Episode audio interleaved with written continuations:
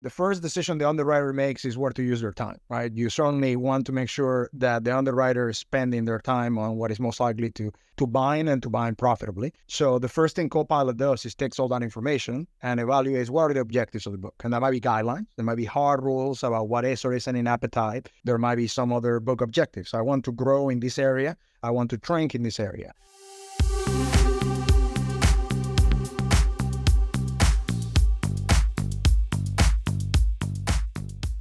Excited today to be here with Paul Monasterio. He is the CEO and co founder at Kalepa. Welcome, Paul. Hello, Josh. Thank you for having me. Paul, I think you're doing some interesting things with Kalepa. Maybe you can just give us a quick overview as a starting point. Sure. I'm at Kalepa. We're squarely focused on helping commercial insurance underwriters do their jobs better and faster. And you know that takes a couple facets, but largely speaking, commercial insurance organizations, whether they be carriers, MGAs, program administrators, and, and their underwriters, are trying to assemble a book of business, a portfolio that is fast growing, of course, but also profitable. And those things tend to come in conflict. You know, you can have a very fast growing book by saying yes to everything. And that has unfortunately not turned out so well for many of uh, my peers in insurtech. Uh, conversely, you can be guaranteed to not have a single claim if you write nothing but also that's not a you know the most performing book of business that you can have. So we're trying to do a Kalepa and what our Copilot uh, software platform helps underwriters do is is to square that circle. Right? Is to help underwriters prioritize their time, uh, turn many of the activities that are time consuming but are not necessarily dependent on the judgment of the underwriter, document processing, finding information, research, uh, automating those and ultimately helping the underwriter have all the information they need at their fingertips to make a decision that is, you know, um, in accordance with the objectives of the leadership to advance the growth and profitability of the book, but ultimately one that will lead to an increase in bind rate as well as an improvement to the loss performance. What differentiates your approach to this? A lot of times when I when I talk to candidates who are considering joining have a slide where I show to them the a lot of folks don't understand how large insurance is. And we tell them, you know, commercial insurance is pretty much a trillion dollar per year uh, revenue business. And then, you know, all insurance is, is 8% of world GDP. Um, and this problem of improvements in underwriting is certainly not new, right? That's something that people have been trying for many years. Carriers have spent a lot of effort trying to build solutions for this, both technology wise and not technology wise. So, so there are a number of components that are critical, I think, to get that right. That that I think, you know, we put front and center in the way we build Kalepa and build our product. You know, some of those are macro, and not doing Kalepa. Right? There's some technology advances that are recent in artificial intelligence, in large language models, in document processing that were not available five years ago, and now they are, and that can allow us to extract insight from information in ways that we could. There's a second more subtle point that we put a lot of emphasis on, which is a lot of the technologies associated with artificial intelligence. Many companies have taken a lens of automation as opposed to augmentation, right? We're going to replace the underwriter. We're going to replace the human judge. I think the critical component or the critical choice, to be honest, that differentiates a product that can actually be helpful and advance the commercial objectives of the carriers is one that is focused on augmentation. And that means that it's helping underwriters, helping humans do their jobs better. And be very clear about understanding what are the things that the machine does well. The machine doesn't sleep. The machine can look at 10,000 data points in a millisecond without breaking a sweat. But the machine doesn't have any judgment. And understanding what is the critical component of judgment, of experience that the underwriter brings, and marrying those two. And that's that's easier said than done. You know, the products that do this well um, build from first principles so that the the platform adapts to the underwriter as they're using uh, our, our case our copilot.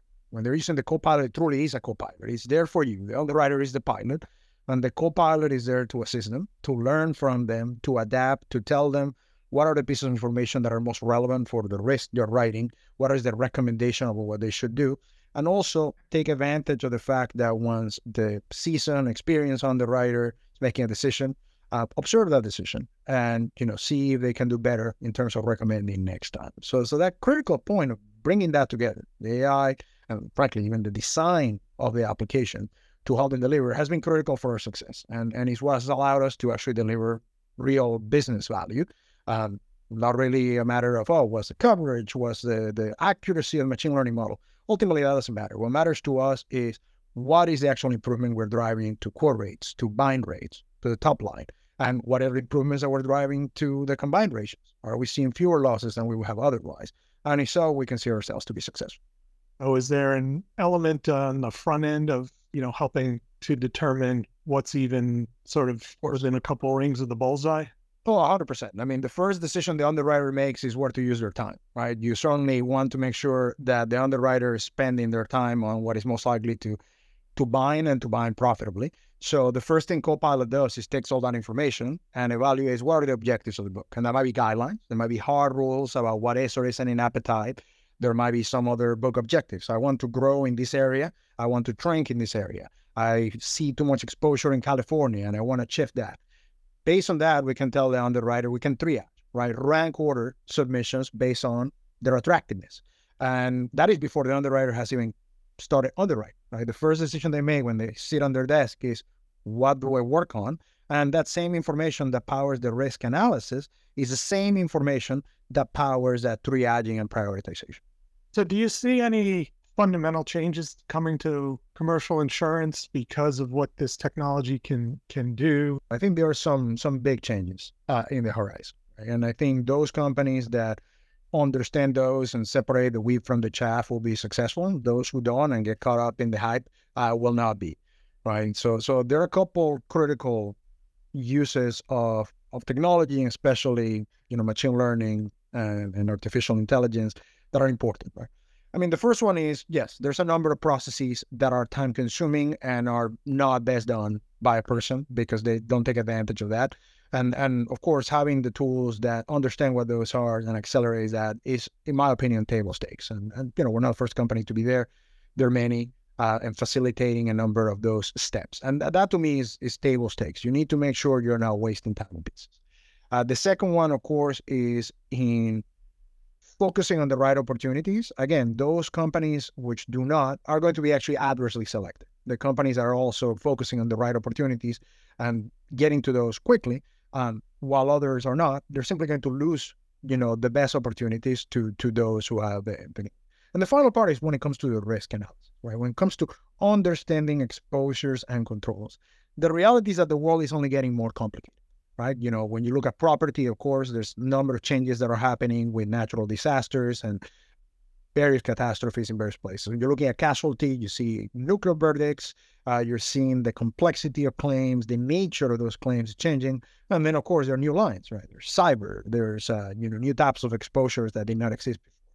And and what's really happening is in order for an underwriter to be successful in tackling that complexity, they need to be well armed. And if they're not well armed, it's not a matter they're going to do it slowly. They're just going to be unable to do it. They're just going to be unable to actually execute at the level of a well armed underwriter is. So, so I do see that paradigm shift. What I don't subscribe to, and I think is is where some folks are taking things, is saying we don't need underwriters anymore. Let's just replace underwriters with a machine. If I can basically take, you know, a co-pilot and give it to the underwriter, and the underwriter is now doing the work of five, then I'm going to cut headcount by 80% and get the same. I don't subscribe to that. I think the opportunity is one where if you give Copilot to an underwriter and you're binding four times as much, you can grow four times faster and you can address a segment of the market that is more complex because you have the tools to do that. And I think those are the carriers and, and MGAs who will ultimately be successful. Those who actually understand that distinction and know where to use the technology as opposed to getting caught in that in terms of your approach to building the company, did, did you have certain fundamental principles as a leader? Every company has values. Every company has things that they hold dear and nice sounding words that they, they put on their lobby or um, on their website. And we're no different in that regard, but but we are we're fairly opinionated about them. Um, we are we think strongly there are a couple of principles that are important to to help us succeed and and help deliver uh, Uh, you know, and, and deliver on our mission and help deliver our clients. You know, one important one there is is our emphasis on customer focus. And and the reason I mentioned that, and you know, there's some companies that do this very well, right? You know, company like Amazon is known for customer obsession, and, and the way Bezos back in the day used to talk about it was, well, not only understanding what the customer cares about today, but what they will care about in the future. Like there's no scenario where someone's going to be like, hey, I wish this product was more expensive. I wish it would take longer to arrive. Let's focus on solving those problems. And we take those thoughts seriously as well. You know, we're a very technical team. You know, 60% of our company are people with deep backgrounds in machine learning, in data engineering, in architecture. Uh, but we're solving a real problem for our customers. We want to make sure that, you know, we find the right tool for the job, not the right job for the tool. When we're trying to help underwriters, we have a full set of possibilities on what is it we can use, what kind of technology can we bring to bear to help them write faster, write more profitably, improve the relationships with their distribution partners. So long as we're doing that, we're fine. That is critical. You know, when we're interviewing engineers, we want to make sure that they don't want to just build stuff for sport, that they want to build things that are going to be helping our customers. And that is critical for us and is in the ethos of the company. Another critical thing for us is, is transparency. And transparency is something that's really, really common to be preached across a number of companies. Uh, but but I think in in practice, it oftentimes you know falls flat. Our philosophy is that if you don't find the truth, the truth finds you, and that tends to be a much more painful, uh, you know, um, reckoning. So so at a, at Kalepa, we want people to bring things up with candor, with um, transparency, but of course, understanding that needs to be done professionally, respectfully, and and that has been very helpful for us. You know, we have fostered a culture, and, and I'm proud that we keep putting so much emphasis on that. Where you know, an intern who believes I'm saying something that makes no sense um, will tell me that, and and that's how we actually make progress as a company rapidly, and what allows us to really punch way above our weight and move quickly and and deliver to our to our clients. Um, so you know, there are a number of values that are important to us in the way we do business. We are want to make sure that we're experimental, make sure that we're idea meritocratic, but those two are critical in helping us serve our clients well and are things that are very important. Those are critical things that we look for when we hire. And these are critical things that we look for when we're considering promotions and when we're considering giving people more responsibility in the company, of course, in addition to them delivering the results that, that we expect. Paul Monasterio, he is the CEO and co founder at Kalepa. So thanks so much for being on. Thank you, Josh. Great talking to you.